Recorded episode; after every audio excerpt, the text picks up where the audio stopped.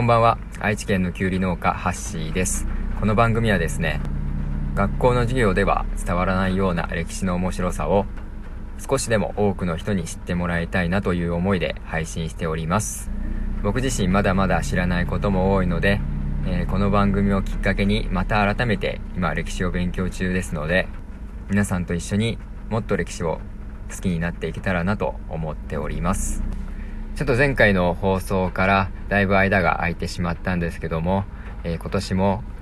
不定期ではありますが、えー、配信していきたいと思っておりますのでよろしくお願いいたします。では早速今回のテーマなんですがペリーの来航についてお話ししたいなと思います。ペリーの来航は教科書にも絶対載っているので知っている方も多いと思うんですがどういったイメージをお持ちですか？僕はですね、あの学生時代、ペリーは、えいきなり軍艦を率いて、えー、幕府に対して無理やり開国を迫った、そんな横暴なイメージが強いんですけど、うん、アメリカって昔からそんな日本に対して上から来る国だったんだなと思ってたんですよ。でも実際はですね、このペリーが来る前に、アメリカはちゃんと正式に話し合いの場を設けようと、日本に対してアクションを起こしてきてたんですね。今日はそういったお話をしていきたいなと思います。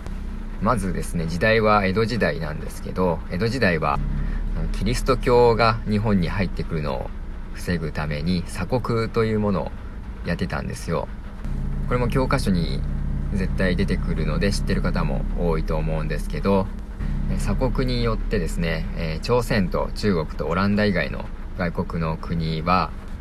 日本との交流が制限されていたんですよね。これがですね幕末頃になるとイギリスやフランスロシアといった、えー、ヨーロッパの力を持った国々がですね日本に次々とやってきて貿易だったり国交を要求してきたんですね。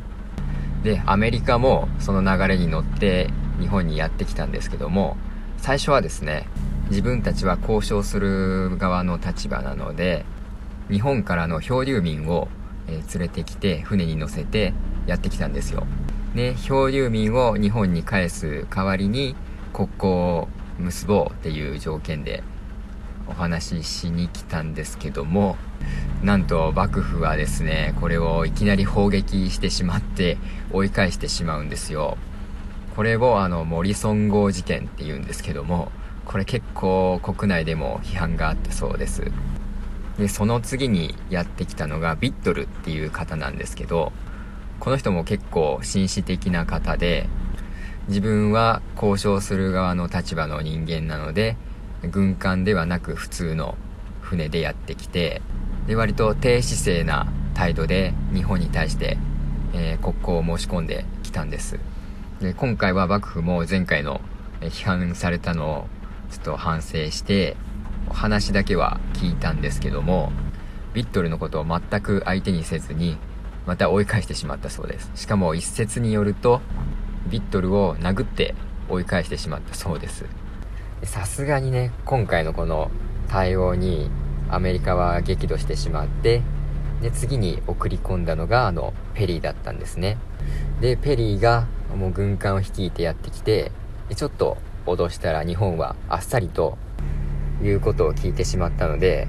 これをきっかけにアメリカは日本に対して何か交渉するときは、もう上からちょっとガツンと言ってやれば言うことを聞くよっていうのを学んでしまったそうです。しかもこの時開国するだけではなくて不平等条約も結ばされてるんですよね。その不平等条約の内容っていうのがあの外国人が日本で犯罪を起こした時にえー、日本の法律で裁くことができないというのと、えー、貿易の時にかかる関税をですね日本人が自分たちで決めることができないっていう内容のものだったんですけどもこの不平等条約解消するのに日本は結構苦労を強いられていたんですね、うん、なのでもしペリーがやってくる前に日本側がですねもう少し冷静に判断してアメリカ側と交渉を進めていたらおそらく不平等条約を結ぶことはなかっただろうしもう少し日本側に有利な条件で話を進めることも